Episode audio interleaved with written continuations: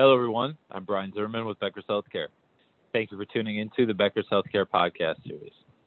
Today, I'm pleased to be joined by Rita Hernandez Figge, Chief Operating Officer with MedHQ. Rita, thank you for talking with us today. Well, good morning, Brian. So, so to begin, can, can you just uh, you know take a moment to introduce yourself and, and tell us a bit more about MedHQ? It'll be my pleasure to introduce myself. I am Rita Hernandez Figge. I'm Chief Operating Officer with MedHQ. I've been with MedHQ for about uh, three years, a little over three years now. MedHQ is a provider of services to ambulatory surgical centers. We provide accounting, human resource, and credentialing services to ambulatory surgical centers, primarily healthcare organizations throughout the country. Excellent. Thanks for sharing that, and thanks for being here, Rita. Um, the, the first question I have for you as, as we sort of get into the conversation here, can you, can you talk a bit about the current recruitment and retention landscape in healthcare right now? You know, what are the major difficulties ASCs are, are really experiencing? Well, it's interesting because it's not just ASCs who are experiencing um, a shortage of healthcare service workers. Um, and this is a problem that has been ongoing for a number of years. COVID, of course, did not help the, the situation any, but early as 2017, we began to hear about shortages in the labor market, and that really has to do with healthcare providers, nurses, med techs, people that are really integral in, in running a surgery center. So a lot of these shortages come from the fact that the baby boomer generation is aging. A lot of the baby boomers will be out of the workforce within the next 20 years. And an interesting component to that is that this group of individuals will also require additional medical care. So, what this has done is put a strain on uh, primarily the nursing market. BLS in 2017 talked about this, this shortage that is expected to last through 2026. Mercer followed up with a survey as well, 2017, that, that talked about this very thing. And then again, the American Association of Nursing also talks about, in its survey in 2018, talked about the fact that we are experiencing the shortage of nursing staff, but also the education of nursing staff and other medical care providers that really impact the market. It sounds like these are really, you know, big trends, right? Sort of kind of a good deal of it might be out of the hands to healthcare leaders to really kind of control in their own um, organization. But but I'm wondering if you can talk about what you know uh, leaders of ASCs can control here. You know what what resources or strategies can they leverage to overcome or, or sort of mitigate some of the challenges that you you sort of you pointed to when you laid out those broader trends. I think the biggest thing um, and advice that we can give ambulatory surgical centers and their healthcare leaders is to know your market. Not all markets are experiencing the same kind of labor shortage, but know who your where your market is. Are you experiencing shortages? What can you do personally? And I know last year was a tough year with coronavirus, and of course the beginning of this year has not been incredibly great either. But it's really getting to get back into attending your association meetings knowing who's available, getting your name, your presence out there as a place to work. So I can't tout enough how important it is to bring name recognition into the market. Don't underestimate recruiting either. Recruiting takes time. You need to be recruiting all the time. This isn't just when you have an opening.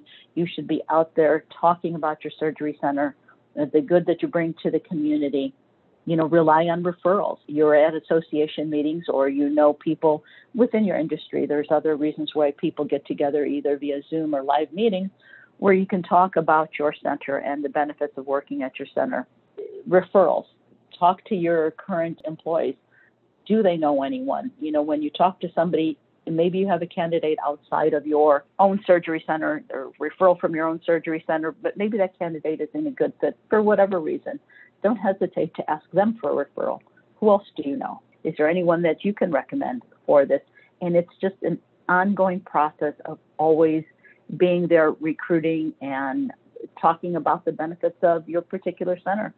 Let's not forget that ambulatory surgical centers, for the most part, have great working hours. Unlike hospitals, they're not working, you know, different shifts. Uh, a lot of times weekends are off. So these are all positives that we should be talking about all the time. Of course, there's also the opportunity, and I know a lot of centers don't want to hear this, but there is the opportunity of paying a recruiter. There are times when a recruiter is necessary. Is when you're looking for someone uh, very quickly or somebody with a very specific skill set because they have already spent their time doing exactly that kind of research, knowing who's in the market, knowing the schools that are in the market. And, and I didn't hit upon that enough, but knowing your nursing schools, knowing the schools that produce your medical assistants or your surge techs in the area, who's doing the certifying. Stay in touch with those schools. Those those people can also be good leads to a pipeline of candidates. There's also the opportunity to do externships with some of these schools, especially when it comes to medical assistants and surgical techs and the like. These are your, your future employees. So don't be afraid of assisting someone who may need some hours for certification because in the long run, that could also be a good pipeline for your organization. Thank you so much, uh, Rita, for, for laying that out. Some really great um, advice and, and, tactical steps folks can take out there. I'm curious. Uh, uh I want to I want to look ahead now, look forward. Uh, what do you think uh, in five years? Say, what does the recruitment and retention landscape look like for ambulatory surgery centers? You know, that's a hard one to predict. This both the Bureau of Labor Statistics and every other survey out there saying there's going to be a shortage for the next five to ten years. I think it's planned for that. Understand what your current market is and continue to encourage and and talk to people in your own labor market about coming to work for a surgery center. And I know that sounds like it's a hard task. You've got your full time job to do on a day in and day out. But running a center, it means you're always recruiting. And that's like any other company that you work for. You should always be really looking for talent. And if that talent has to be talent that you may get from another location. So sometimes, you know, word of mouth is a good thing. Maybe you know a candidate or an individual who may know somebody who is looking to relocate into your market. So there's a number of things you can do to accommodate recruiting, but it is labor intensive. It takes time. But once you get that to be part of your normal everyday process, always being on the lookout for people, I believe that that will help.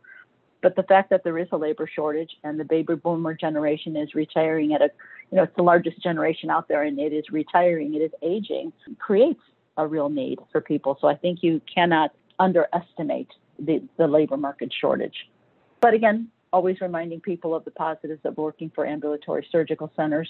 It's a different type of environment than hospital environment. I think that ambulatory surgical centers are in a good place for future recruiting.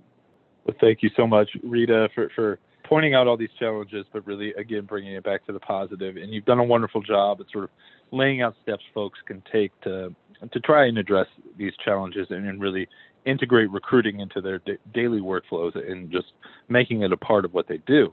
But I'm curious if, if, as we close here, if you have any final thoughts or advice for, for our listeners that maybe we didn't get to um, over the course of this, this brief conversation we've had. Um, again, going back to this labor market shortage, when you talk to a candidate, the timing may not be right for them right now. Stay in touch with these people. You never know whether they'll have a referral for you in the future or they themselves may come into a circumstance that changes. And once you recruit someone, let's not forget that finding someone is only part of the challenge. Um, you find someone, you need to make sure you stay and remain engaged with that candidate throughout the entire process because many times it's a couple of weeks before someone starts. With the labor shortage being what it is today, don't be surprised if somebody else hires your candidate away from you before day one. So I encourage that that communication, that bond that you form with your um, potential employees, starts from the moment you start recruiting that very first conversation you have with someone and continues right up through the day they start. And once they start, it continues while they're employed with you. You want to make sure that you understand what it is they need um, to make them feel fulfilled and successful. Also, what you need in your workplace. So being clear, communicating constantly. You want people to feel part of your organization. It's not just a headcount. This is a career for someone. And I think between those things, you know, really finding your candidate pool, engaging your candidate pool, and then just continuing and helping them grow within your organization, I think is a, is, is a great story. Well, Rita, it's been a real pleasure speaking with you today. Thank you so, so much for, for sharing all that with our listeners. Thank you. I appreciate being part of the podcast. Absolutely. We also want to thank our podcast sponsor, MedHQ. You can tune into more podcasts from Becker's Healthcare by visiting our podcast page at beckersascreview.com.